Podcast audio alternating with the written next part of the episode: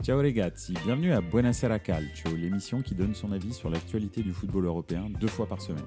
Chaque lundi et chaque jeudi à 20h30, je passe 30 minutes avec vous en direct sur Twitch, mais aussi en podcast à écouter sur toutes les plateformes de streaming. Bonne émission Bonsoir à tous, bienvenue dans Buonasera Calcio, encore 30 euh, minutes pour débriefer le football qu'on aime, le football européen en l'occurrence.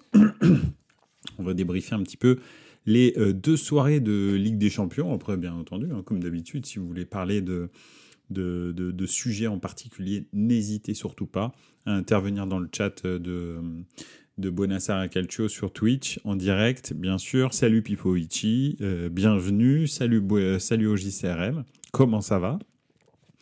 Euh, oui, donc euh, bah, en même temps, hein, de façon un peu concomitante, dirons-nous, euh, l'OM vient de terminer son match. Enfin, vient, il y, a, à peu près un quart d'heure, un quart d'heure, vient de terminer son match et a fait match nul deux partout après avoir mené 2-0. D'ailleurs, deux buts qu'ils ont marqués en deux minutes. Donc voilà, et puis Brighton est revenu petit à petit dans le match jusqu'à euh, malheureusement ce penalty euh, à quelques minutes de la fin euh, causé par Klaus. un penalty assez clair, hein, une, semelle dans la surface de réparation. Donc, donc voilà, bon finalement l'OM fait 2-2 contre le favori du groupe, donc c'est pas c'est pas c'est pas horrible. voilà, même si OGCRM est très énervé dans les commentaires. effectivement. Mais non, non, en fait, ça va, t'inquiète. Franchement, c'est pas si horrible que ça de faire euh, match nul contre euh, Brighton dans ce groupe-là. Donc voilà, vu en fait le niveau de l'Ajax, hein, parce que l'Ajax est quand même euh, quand même, je trouve, en souffrance en ce moment. Donc, je pense que ça, ça passera si, si l'OM n'est pas trop loin de Brighton à la fin des, des phases de poule. Donc, donc voilà. Bon, c'était un petit point. Il y en a qui font match nul contre Dortmund. Bah, justement, on va en parler absolument. Il y a un petit point qu'on va, que c'était un petit point Marseille. Alors JCRM voulait pas trop qu'on en parle, mais c'est pas grave. On a un petit peu parlé. donc donc voilà. ce soir, c'est soirée Conférence League et Europa League, hein, bien sûr. Donc d'ailleurs, pour, euh, pour euh, ce soir, euh, on va dire comme point d'orgue, c'est pas vraiment un point d'orgue, mais pour Buenos Aires Calcio quand même, vu la localisation de Buenos Aires Calcio et le nom de Buenos Aires Calcio, le Roma Servette de Genève est quand même relativement important ce soir. c'est un match, c'est un match qui va qui va être intéressant à plein d'égards pour les gens qui résident dans la région. Euh, et, puis, euh, et puis la réception de la Roma aussi au stade de Genève va être, euh, va être vraiment sympa, je pense. Donc, donc voilà. Bon, maintenant passons à la Ligue des Champions. on va faire un petit peu le débrief et puis on va commencer avec bah, les bonnes nouvelles, les trucs plutôt pas mal. C'est Lance héroïque, c'est comme ça que je les ai, que j'ai titré cette, ce premier point de Aires Calcio ce soir. Lance a fait exactement. Euh, alors, je vais, je veux pas, veux pas les comparer en creux à ce que le Paris Saint-Germain a fait, mais quand même, finalement, si Paris avait fait exactement ce qu'a fait Lens contre, euh, contre, contre Arsenal, probablement que Paris n'aurait pas pris 4-1 euh, hier soir. C'est clair. il, Lens a mis une, une, intensité folle dans ce match contre Arsenal, les a bousculés, ne s'est pas posé de questions, a été, comment dirais-je, a été complètement euh, débridé et puis surtout décomplexé face à un club euh, soi-disant, euh, enfin soi-disant, oui bien sûr, c'est un club plus grand que Lens, mais je veux dire un grand d'Europe, ce qui pour moi n'est pas le cas d'Arsenal, mais en tous les cas c'est quand même un club qui a qui terminé deuxième en, première ligue la, la, saison dernière et qui fait un plutôt bon début de saison en première ligue, la première ligue étant ce qu'elle est, c'est-à-dire pour l'instant le meilleur championnat du monde à l'heure actuelle, bah, c'est toujours intéressant euh, de, faire un, bon match contre, Arsenal. Donc ça veut dire quelque chose. Et Lens a fait un superbe match. Tous ses joueurs, alors peut-être pas tous, mais euh, 95% de ses joueurs ont été à leur maximum. Euh, donc euh, vraiment, euh, je pas en, par, en particulier Eli et et, et, Sotoka, je pense, sont les deux joueurs un peu euh, euh qui ont représenté euh, euh, comment les joueurs de, de Lens se sont mis au niveau de l'événement. Donc voilà. Est-ce qu'ils vont réussir à faire ce genre de prestations toute la saison? Bah, Probablement pas, mais c'est parce qu'on leur demande non plus. Euh, la Coupe d'Europe, c'est quelques matchs dans la saison. Hein. Finalement, si on regarde, pour aller jusqu'au bout en Coupe d'Europe, c'est six matchs en poule puis ensuite, puis ensuite 2, 4, 6, 7 matchs. Donc en, tout, c'est 13 matchs. Hein. C'est pas du tout un championnat. c'est 13 matchs pour gagner, pour gagner une Champions League. Donc, bien sûr, Lens va pas gagner une Champions League, mais tout ce qu'on leur demande, c'est de se mettre à ce niveau-là pendant 6 matchs, 7, 8, 9, 10 éventuellement, si jamais ça sourit. quoi. Donc, euh, donc voilà, donc c'est vrai que c'est euh, Lens a su le faire et c'est très rare de la part des équipes euh, françaises de réussir à se mettre au niveau comme ça de leur adversaire lorsqu'ils sont lorsqu'ils ne sont pas favoris.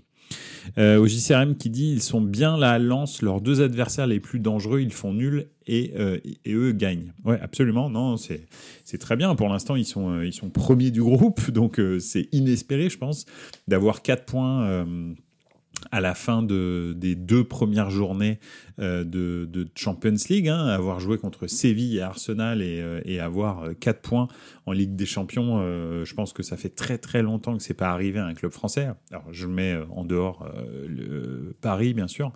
donc donc voilà. Mais c'est vrai que non, franchement, c'était c'était superbe. Euh, Lens a vraiment représenté euh, le meilleur du foot français euh, actuel, avec un, stade en feu, une ambiance euh, absolument extraordinaire, des joueurs qui se mettent au niveau et qui mettent l'intensité qu'il faut et qui est bien placé. une intensité vraiment ultra bonne. Moi, très clairement, hein, je, je, le dis parce que parce que je le je, bah, je l'ai je l'ai dit avant le match. Euh, je l'ai même dit au tirage au sort. Je pensais que Lens pouvait marquer deux points dans ce groupe, euh, faire deux matchs nuls. Et puis le reste du temps, euh, je pense, je pensais très sincèrement qu'ils n'allaient pas réussir à prendre un autre point. et en fait, en fait, bah, ils m'ont fait mentir. Alors le premier, le premier point qu'ils prennent contre Séville, Séville est vraiment mal en point, on va dire, hein, en tous les cas. Donc j'étais pas surpris parce que parce que l'équipe de Séville et pas et pas vraiment dans un dans une bonne euh, dans un bon état. Et c'est d'ailleurs contre eux que je pensais que Lens pouvait faire deux matchs nuls.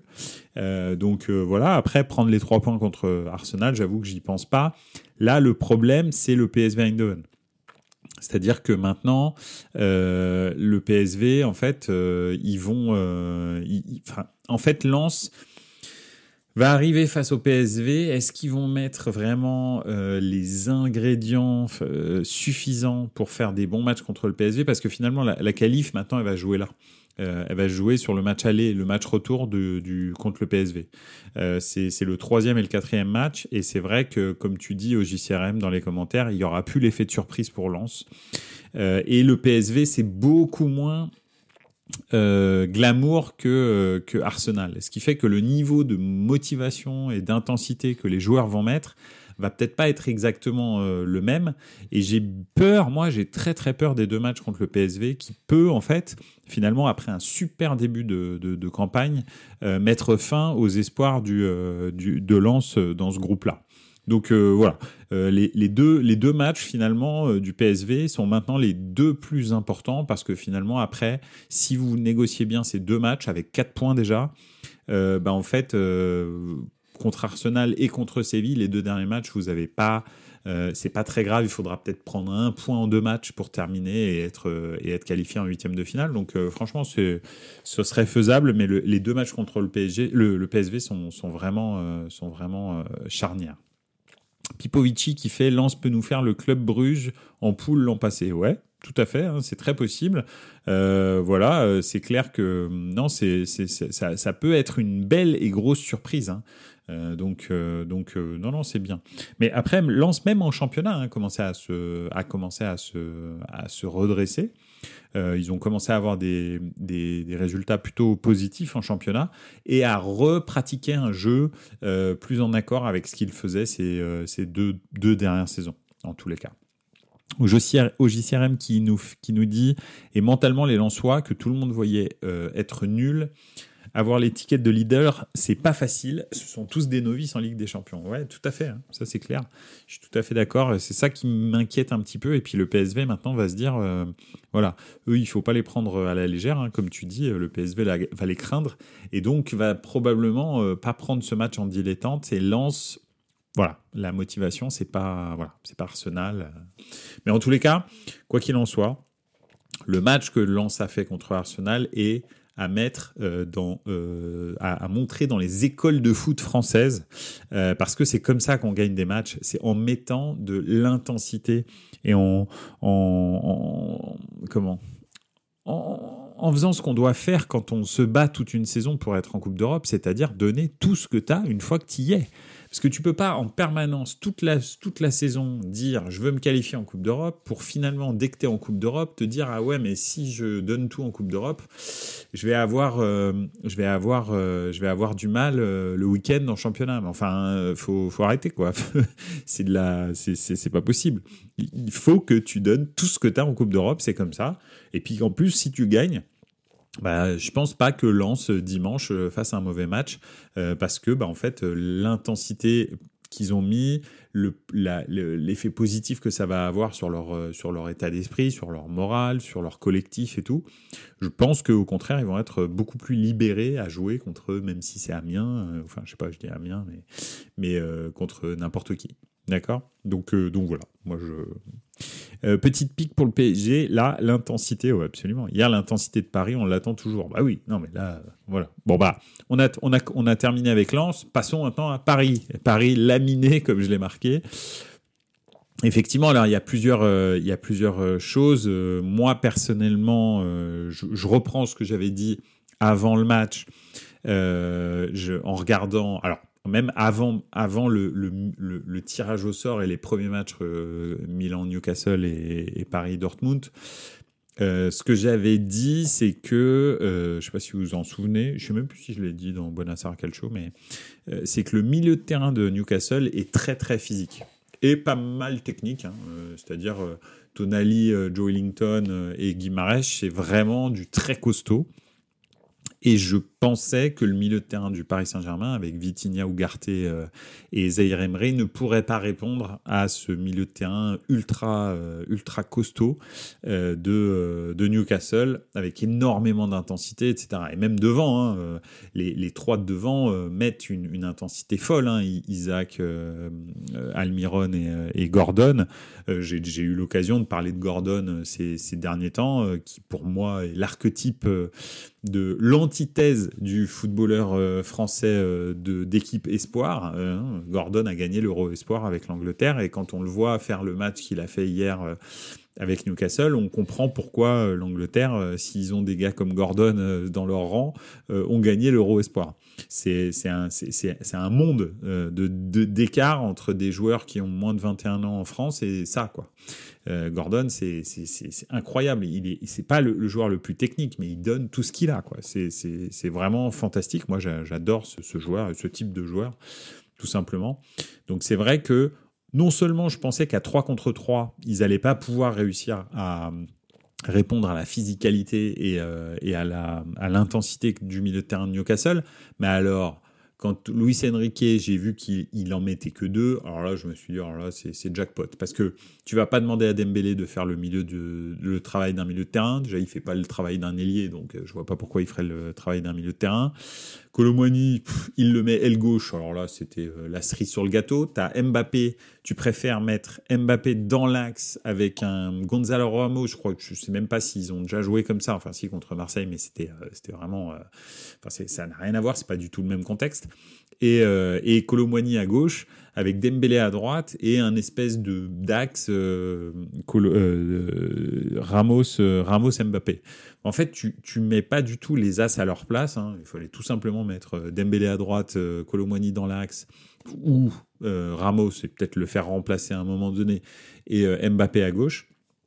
Et, et, au milieu de terrain, au moins mettre tes trois milieux de terrain. Je ne sais pas ce qui lui est arrivé. Alors on l'a tous vu, on l'a tous dit, mais là c'était un, une catastrophe, mais une catastrophe. Euh, Paris, ils ont pris cher. oui, joli. Très, très, jeu, très, très beau jeu de mots.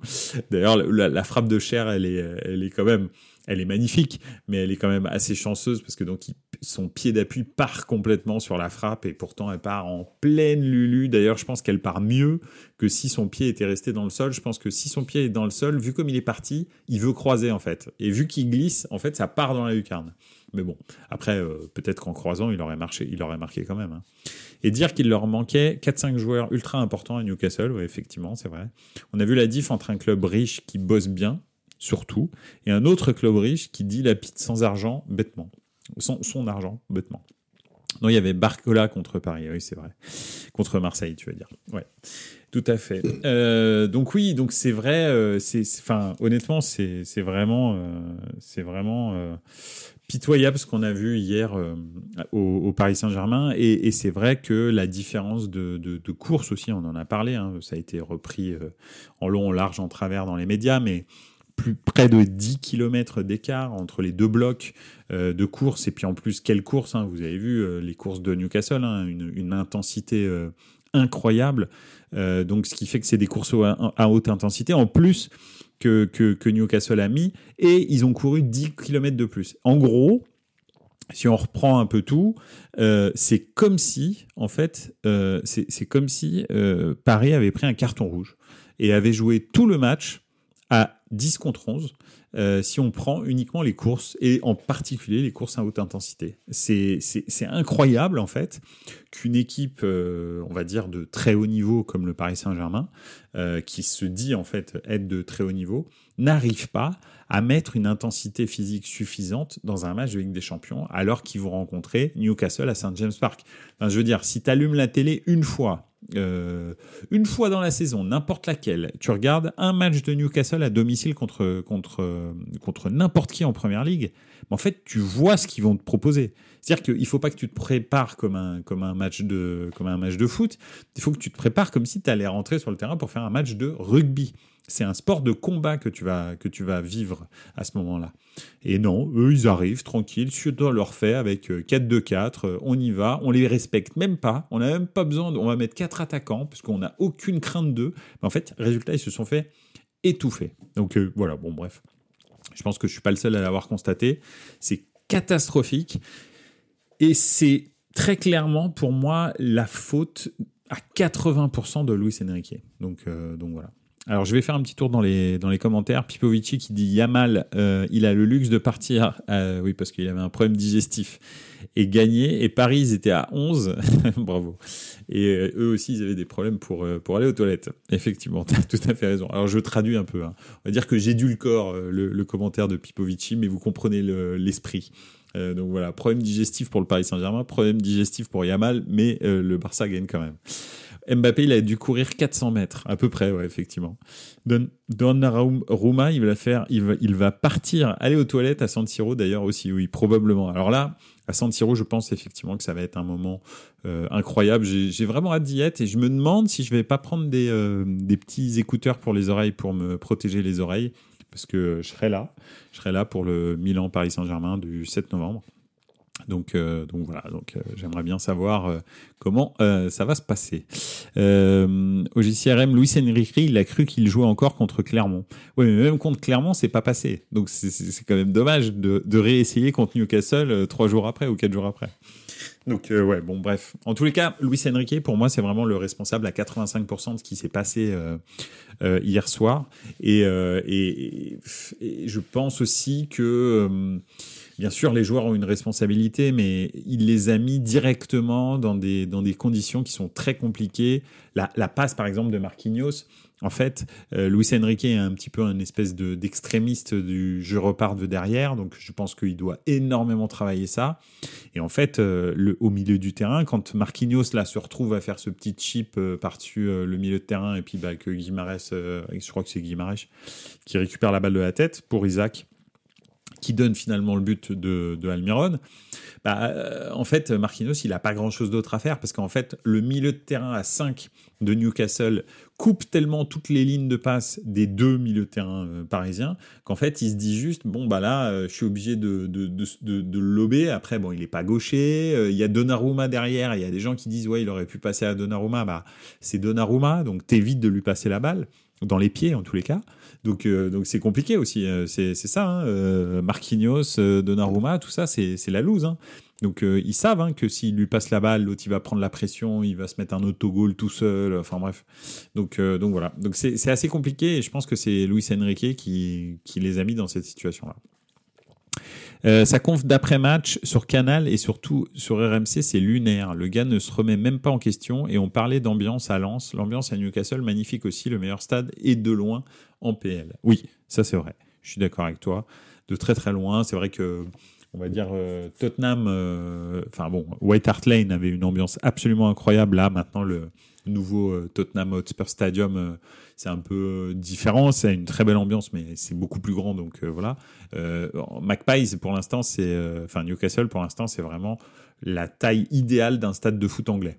En fait, 55 000 places, très renfermé, etc. C'est ouais, ouais, ça fait énormément de bruit. Franchement, euh, c'est assez fou. Oui, et puis donc euh, Luis Enrique, effectivement, aucune remise en question, zéro remise en question sur, euh, sur son truc. Lui, à la fin, il considère que c'est toujours la bonne solution d'avoir joué en 4-2-4 contre Newcastle et son milieu à 5. Donc, je ne sais pas quoi dire de Luis Enrique. voilà, il est fatigué. Alors, peut-être c'est sous-titré Dembélé et euh, n'ont pas fait le travail qu'ils auraient dû faire. Ça, c'est possible. Hein. Euh, en tous les cas, moi, c'est comme ça que je le comprends. Quand il dit, bah non, je pense toujours que c'est la bonne solution, ça veut donc dire qu'il considère que ça n'a pas été bien interprété. Si ça n'a pas été bien interprété, qui est-ce qui aurait pu mieux interpréter? En tous les cas, pour pas qu'il y ait un, raz-de-marée au milieu, c'est Dembélé et Colomani et, euh, et, Gonzalo Ramos et, et Mbappé, au moins essayer d'orienter les relances euh, comme il l'avait travaillé euh, à, l'entraînement, parce que là, c'était, il y avait quasi pas de pressing. Enfin bref, ils sont. Non, c'était, c'était vraiment très, très, très prétentieux de la part du Paris Saint-Germain d'arriver avec cette composition. Mais même si ça avait bien été exécuté, je veux dire, c'est Newcastle, c'est pas, euh, c'est pas J. Belbeuse sous, sous, sous, sous, sous, sous, Marne. C'est pas possible, quoi. T'es obligé de, obligé de faire quelque chose de, de sérieux contre une équipe comme ça, quoi. S'il vient en 4-2-4 contre, Milan, mais ça va être, euh, ça va être un carnage. Hein. Il est fou, lui. Enfin, le milieu de terrain du Milan, euh, c'est la même chose. Hein. S'il y a ouais, euh, Zaire Emery, Vitinha et, et Ugarte, et qu'en face il y a Loftus-Cheek, Reinders et, soit Adli, soit Kronic, il va, il va passer un très très mauvais quart d'heure, hein, Monsieur Henrique. Hein. Donc je sais pas en fait, je comprends pas ce qu'il veut faire. Mais en tous les cas, au milieu de terrain, il n'a pas des joueurs de très haut niveau et ça fait des années que je le dis maintenant, euh, je peux le dire, euh, sur Buonasera Calcio.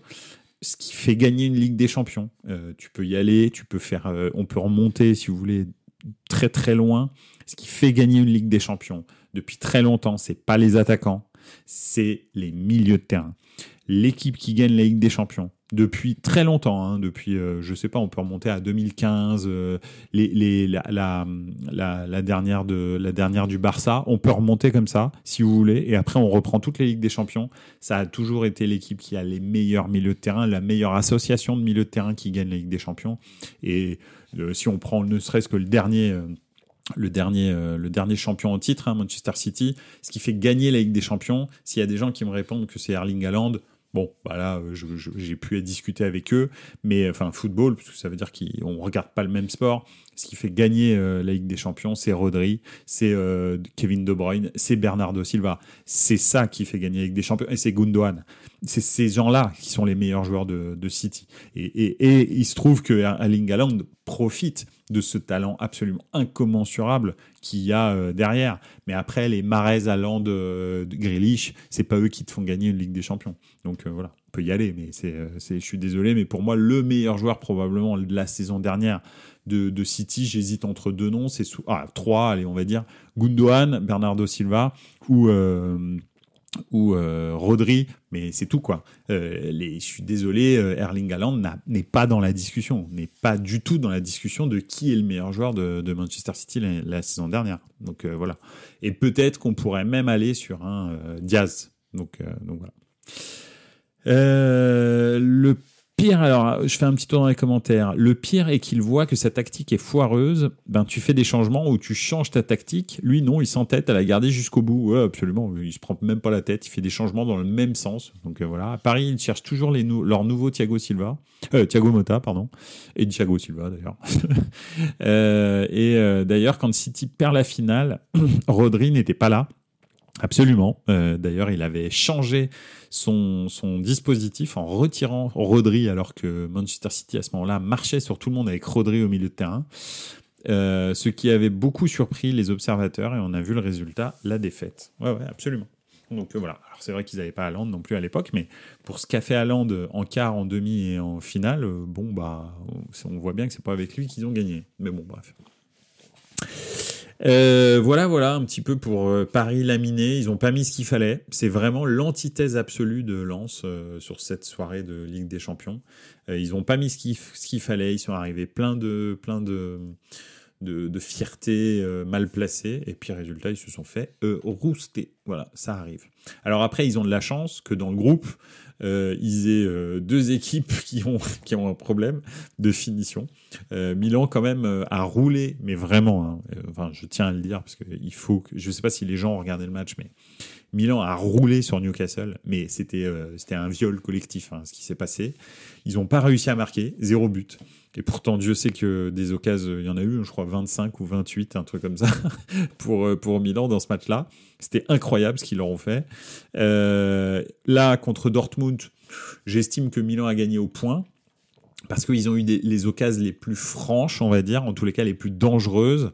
Euh, ils ont sensiblement le même euh, nombre de tirs, tirs cadrés, occasions, etc., etc. Mais euh, j'ai pas, j'ai pas vu de, j'ai pas vu, euh, j'ai pas vu de, de, situation vraiment, vraiment, vraiment dangereuse pour euh, Dortmund. Il y en a une à un moment de Malone en début de match où euh, il reprend un petit peu comme ça de de, de, de, de, voler et puis ça passe pas très loin des cages. Mais sinon, c'était des, ca des frappes un peu cadrées dans l'axe, euh, pas très compliqué pour, euh, pour, euh, pour Maignan. Ah, il y en a une un peu en angle fermé, mais bon, c'est Maignan, c'est pas, c'est pas Donnarumma par exemple. Donc, donc voilà. Ou, ou Paul Lopez, n'en déplaise à OJCRM. mais, parce que lui, le, le, roi des, le roi des en angle fermé, je sais pas ce qui lui est arrivé ce week-end, mais bon. Donc oui, donc voilà. Donc c'est, euh, je pense que voilà, le problème c'est que Milan ne marque pas de but et euh, d'ailleurs Dortmund non plus parce que ces deux équipes n'ont pas marqué un seul but depuis le début de saison. Euh, depuis le début de la Ligue des Champions, pardon. Donc euh, très compliqué. Euh, après, ça reste un match, un, groupe très très ouvert, hein, vu que les points c'est 4, 3, 2, 1. Donc là, pour l'instant, tout est ouvert et les matchs aller et matchs retour Paris-Milan et Milan-Paris du 25 octobre et du 7 euh, novembre vont être des 16e de finale aller-retour déguisés en fait. Euh, là, c'est malheureux perdant, euh, ce, celui qui perd le match aller le match retour. Enfin, en tous les cas, le, les, deux, les deux confrontations, bah, je pense qu'il terminera troisième du groupe. Donc, euh, donc voilà ça va être vraiment décisif entre Milan et Paris euh, ces deux matchs. Euh, et après bah et voilà euh, je pense que Newcastle va surclasser Dortmund probablement. Donc Newcastle devrait potentiellement se, se, se, se, qualifier. Donc voilà. Mais bon on sait jamais parce que Dortmund à domicile c'est très compliqué de les jouer euh, ils n'ont pas perdu depuis je sais plus combien d'années, euh, très très longtemps à, domicile. Alors c'est vrai que voilà, Milan fait un match nul, c'est pas si terrible que ça. Euh, mais est-ce que Newcastle ou, Paris vont gagner là-bas On verra bien. Euh, qui nous dit le meilleur match de Milan, c'est contre Newcastle cette année, c'est clair, ouais, carrément. Après, Paris-Marseille en Europa League, ça va être sympa. Absolument. Le mur jaune, incroyable. Ouais, c'était très sympa. Et puis en plus, la courbe à soude a fait, euh, a fait du bruit. Beaucoup de bruit. À un moment, ils ont, ils ont craqué des fumis et tout. C'était vraiment cool. Et euh, de l'autre côté, le mur jaune a répondu, euh, pas avec des fumis, mais avec des chants complètement dingues. Donc euh, franchement, super ambiance aussi hier, euh, hier à Dortmund. Euh, c'est un des matchs que j'aurais bien aimé aller voir, ce Dortmund-Milan. Mais bon, voilà. En tous les cas, c'était un match agréable à regarder. Hein. Donc, donc voilà. Bref, un groupe très ouvert, euh, soi-disant un groupe de la mort, mais moi je trouve, je trouve pas vraiment en fait, c'est pas vraiment un groupe de la mort. Mais bon, parce que les quatre équipes sont à peu près de même valeur, on va dire. Donc c'est un groupe très ouvert, au contraire, et il n'y a pas euh, style deux ou trois énormes monstres avec un pauvre petit qui se fait, qui se fait rouler dessus. Donc euh, donc c'est plutôt pas mal. Tous les, tous les matchs vont être, vont être compliqués, je pense. Donc voilà, bah, on va terminer tranquille ce stream de ce soir avec qui impressionne, qui impressionne jusque-là en Ligue des Champions. Bah, si on, si on fait le, si on, si on passe en revue un petit peu tous les, tous les gros favoris, euh, je pense que finalement c'est, c'est encore Manchester City qui, le, qui a impressionné le plus depuis le début de saison, depuis le début de la Ligue des Champions, on va dire. Leur match là contre Leipzig, euh, même si Leipzig à un moment donné revient euh, à un partout et qu'on aurait pu croire que, en fait, non, pas du tout. Il y a pas la première mi-temps, elle est horrible pour Leipzig qui se font marcher dessus. Ils voient pas un, ils voient pas un ballon. Donc euh, je pense vraiment que Manchester City est, peut-être le club qui a le plus impressionné. Après comme tu dis, euh, alors je vais, je vais Pipovici, j'ai lu ton commentaire, mais je vais en parler après. Pour moi ensuite c'est l'Inter, euh, même si le 1-0 contre Benfica n'est pas voilà n'est pas fantastique. En fait, il aurait pu y avoir vraiment beaucoup plus, vu que Lautaro euh, rate euh, tout seul à peu près six occasions nettes euh, en tête à tête avec le gardien. Alors quand je dis rate, c'est poteau, arrêt fantastique du, du, du, du, goal, des trucs comme ça. Donc il rate pas vraiment, c'est juste que effectivement il voilà, il, bah, il les met pas au fond quoi. Euh, il n'a pas mis son quadruplé en 30 minutes comme il l'a fait euh, le week-end précédent, mais il aurait pu, très honnêtement, il aurait pu à nouveau mettre un quadruplé. Et moi, l'Inter m'impressionne parce que physiquement, à un moment donné, il vous broie en fait. Euh, j'en parlais avec un supporter du, du Benfica cet, après, cet après-midi, et, en l'occurrence, effectivement, c'est en première mi-temps, tu as l'impression que tu peux rivaliser, limite tu les bouges un peu. En deuxième mi-temps, en fait, ils ont une, densité physique. C'est des joueurs ultra matures. C'est pas du tout des petits jeunes euh, dont tu sais pas. Non, les mecs, ils, sont, inoxydables. Euh, L'Inter, honnêtement, euh, pour moi, vraiment City, l'Inter encore cette année, et je vois vraiment gros comme une maison l'Inter cette année en Ligue des Champions s'il n'y a pas de blessure, etc. Hein, parce que c'est clair que tu, tu blesses Lautaro Martinez. Voilà, pour l'instant, Lautaro Martinez, Thuram, ça marche super bien. Si, si, euh, si, est blessé, bah là, c'est autre chose, c'est une autre histoire. Donc voilà. Euh, et puis effectivement, comme tu dis, le Real, donc hein, euh, bah, c'est Pipovici qui dit Madrid toujours là, pas facile face au Napoli et très beau match.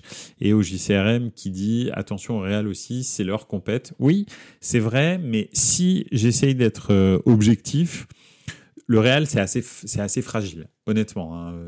Tu les sens pas maîtriser la situation. Alors oui, euh, tu vas me dire, ils ont gagné une Ligue des Champions en maîtrisant strictement aucun match pendant euh, toute la compétition en 2022. Donc oui, bien sûr, euh, c'est clair. Hein. Mais je pense quand même que ça, ça va pas se reproduire chaque année et qu'ils sont moins forts qu'en 2022.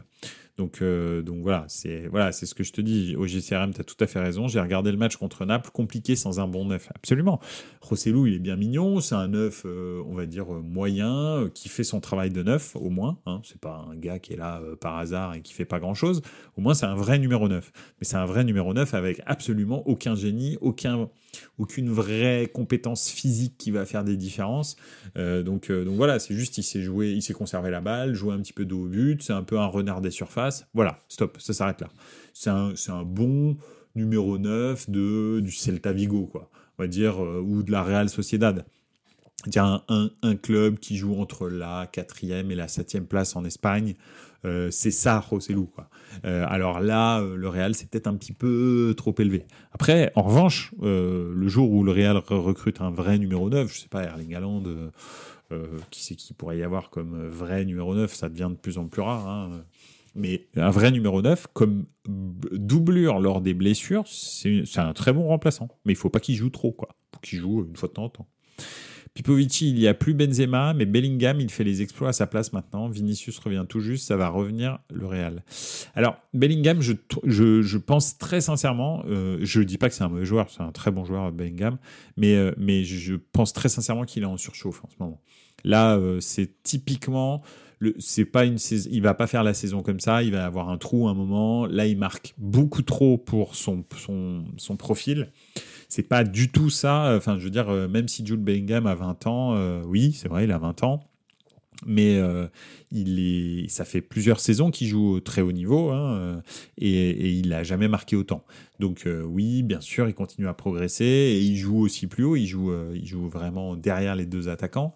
donc voilà, en ce moment, hein, parce qu'en ce moment c'est un 4-4-2 en losange que, que, que joue Ancelotti.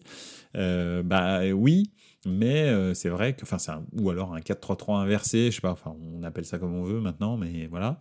Et il joue plus haut que ce qu'il jouait à Dortmund où il était plutôt sur un côté, c'était plutôt un Miller relayeur. Donc ça, bien sûr, mais quand même, je trouve qu'il joue, euh, il, marque beaucoup, beaucoup, et probablement beaucoup trop pour ce qu'il doit faire, ce qu'il fera tout au long de sa saison, euh, de sa, de sa saison et aussi de sa carrière, je pense. C'est un très bon joueur, mais pas à ce point-là quand même. Euh, comme avec Milan, à la place de Kaka. Oui, c'est ça. Ouais, oui, c'est pas faux, mais, euh, mais avec Milan, c'était le, le, le sapin de Noël, c'est le 4-3-2-1. Donc, euh, donc c'était un peu. ouais c'était un petit peu différent quand même avec euh, un Shevchenko tout seul euh, devant, avec euh, un Kakasidorf derrière, et puis Pirlo, Ambrosini et Gattuso encore en dessous. C'était un autre temps, hein. c'était vraiment un autre temps du football. Et, et, il avait en gros, on pouvait jouer avec un seul attaquant et deux milieux offensifs derrière, trois milieux défensifs. Enfin, c'était c'était finalement quand j'y repense, je me dis c'est quand même une, une, une, stratégie que tu verrais plus jamais quoi, parce que Sidorf n'est pas du tout un ailier, Kaka est un petit peu un ailier et euh, Shevchenko est un pur neuf. Donc c'était une stratégie vraiment particulière qu'il a essayé de remettre en place d'ailleurs au, Paris Saint-Germain et puis finalement ça n'a pas si bien marché que ça. Donc euh, après il a arrêté ou plus exactement il a inversé son, son sapin de Noël. Euh, c'est comme ça qu'on l'a dit à moment donné où il jouait avec un 6 puis ensuite avec deux deux milieux euh, récupérateurs et en gros, il s'est transformé gentiment en 4-3-3. C'était son, sapin de Noël inversé. Donc, euh, voilà. Bref, euh, je sais pas. Moi, je suis pas. Je, dis pas que le Real peut pas le faire parce que c'est le Real et que tu peux jamais dire qu'ils le le feront pas. Mais c'est quand même euh, voilà, c'est quand même, je pense en ce moment assez fragile et, euh, le Real fait encore des miracles. Mais combien de temps? Enfin, je veux dire, là, là, il commence les miracles déjà dans les poules.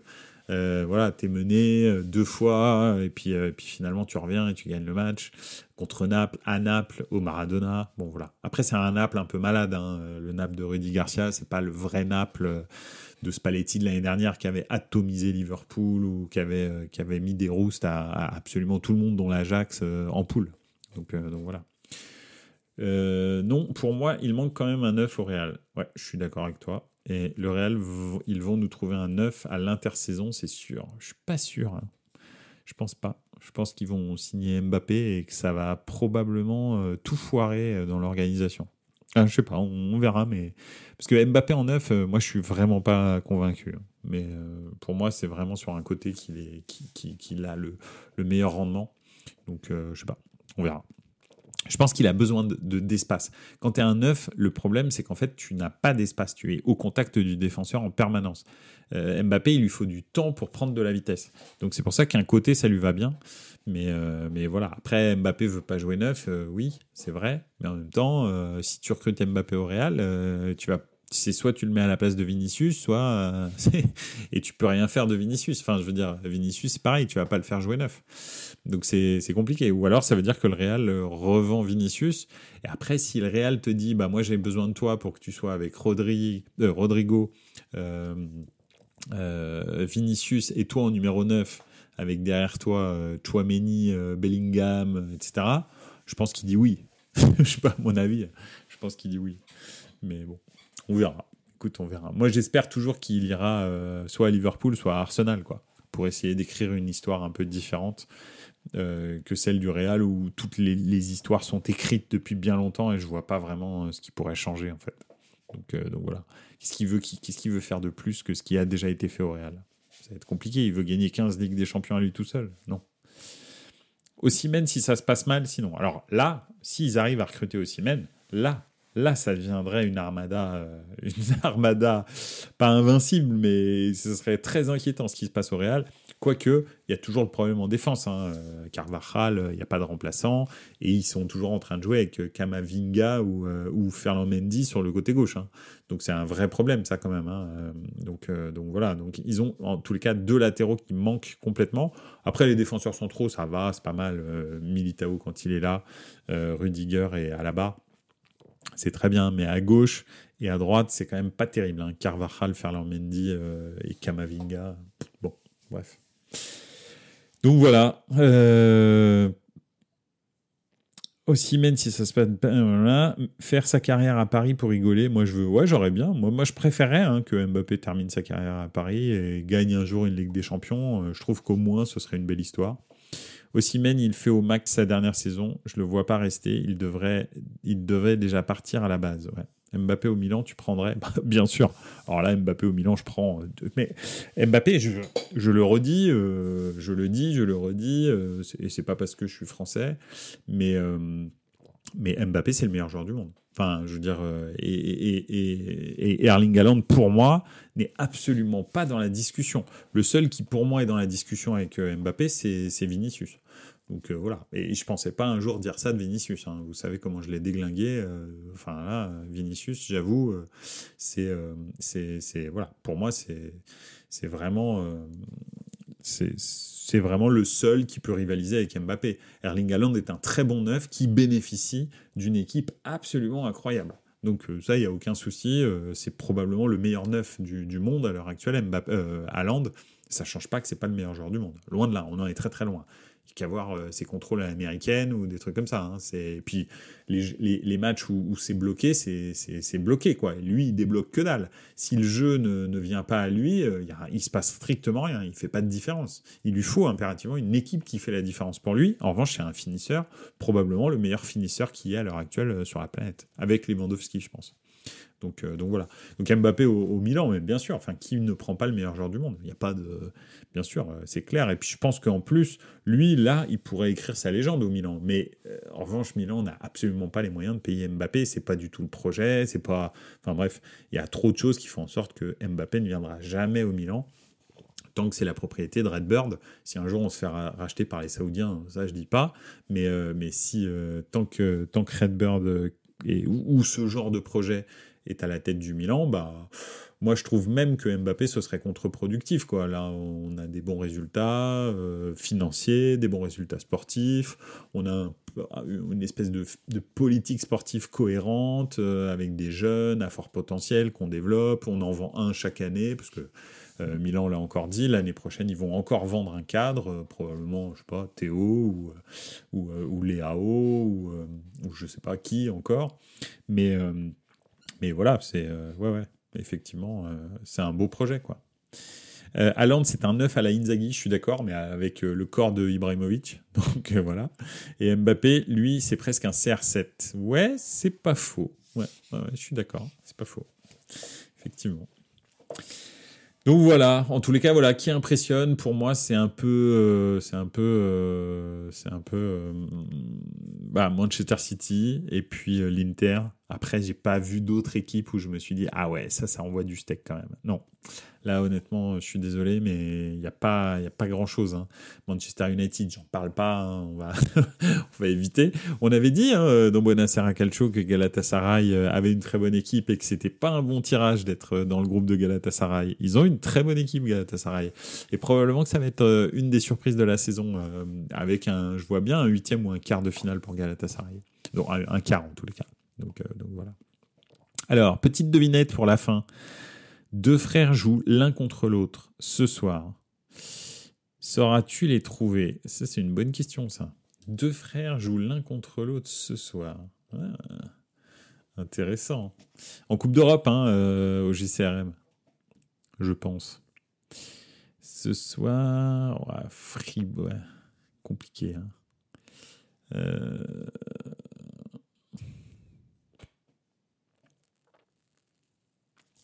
Déjà un 0 pour l'Ice euh, si jamais. Euh, but de Lukaku à la 21e, et il y a 42 minutes de jeu. Euh, Ah ouais, mais il y a aussi. Ah ouais. Non, là, je suis désolé, mais je trouve pas. Je trouve pas, je trouve pas. Saurais-tu le trouver? Oui, c'est un grand club le premier. Ah ouais? Non, non, là, je. Désolé, mais là, je trouve pas. C'est un grand club le premier. Est-ce que. Euh. Les deux sont titulaires ou pas? Ah, les frères McAllister. Ah, ok, d'accord. Ah ouais, ah bon. euh, Je alors, très- je savais pas du tout que McAllister avait un frère qui jouait, euh, alors encore moins à l'Union Saint-Gilloise. Alors là, fallait vraiment, fallait vraiment le trouver celui-là. Ah ouais, McAllister. Ouais. Kevin, je pense, McAllister. Ok. D'accord, il est défenseur, défenseur central a priori. Enfin, en tous les cas, il joue euh, dans un 3-5-2. Il est à droite de la défense centrale de, de l'Union Berlin, euh, de l'Union Saint-Gilloise, pardon. Ok, très bien. Bon, bah écoute, Liverpool, euh, Union Saint-Gilloise. Euh, voilà, en tous les cas. Ah, et la Coupe du Monde 2030, on en parle de cette connerie avec leurs trois matchs en Amérique du Sud. Est-ce que vous savez pourquoi est-ce que la Coupe du Monde 2030 a été donnée euh, donc euh, au Portugal, à l'Espagne et au Maroc qui avaient un projet en commun, et de l'autre côté à l'Argentine, au Paraguay et à l'Uruguay? C'est une question comme ça. Alors, ce serait bien, Pipovici, si c'était ça, si c'était les 100 ans. Euh, ce serait vraiment, ce serait vraiment sympa si c'était uniquement les 100 ans et que l'Uruguay, tout ça, 2030, tout ça, tout ça. Mais en fait, voilà, il y a deux raisons. Effectivement, comme disait OJCRM, la, la vraie raison et celle qui a poussé euh, euh, euh, comment Gianni Infantino à, à, à- à sélectionner tout le monde, c'est la rotation des continents dans la Coupe du Monde.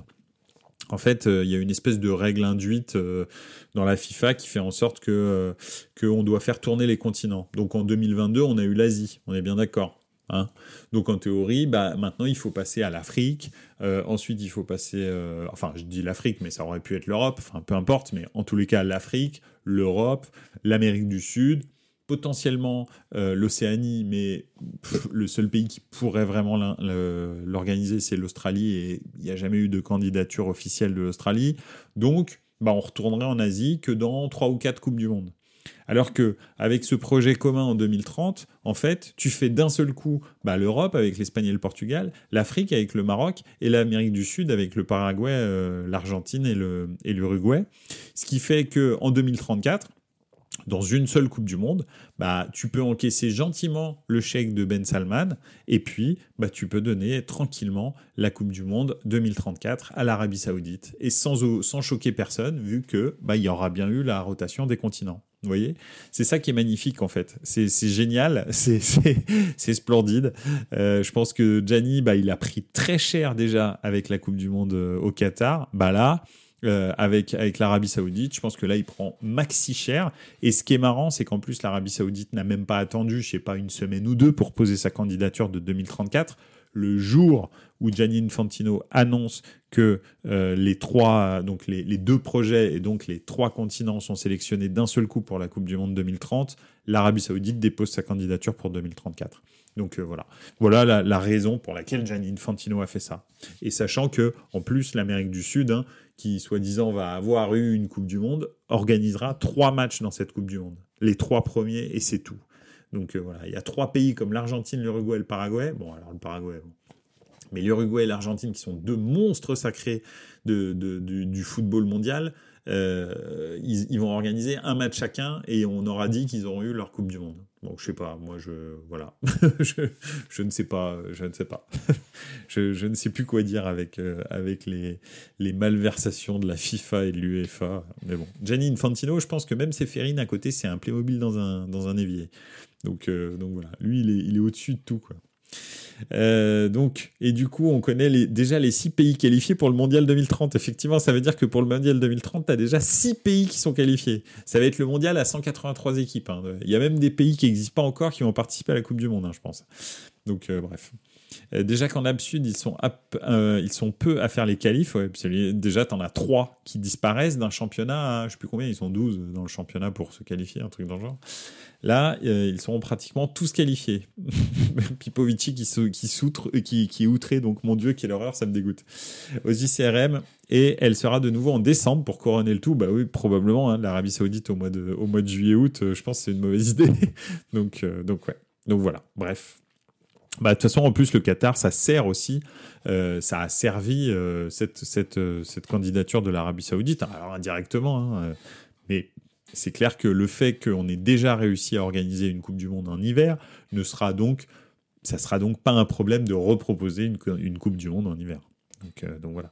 Et tout d'un coup, en trois éditions, tu as deux pays qui sont collés, hein, donc euh, littéralement, hein, parce que le Qatar est, accroché à l'Arabie Saoudite, on va dire, à la, à la péninsule arabique.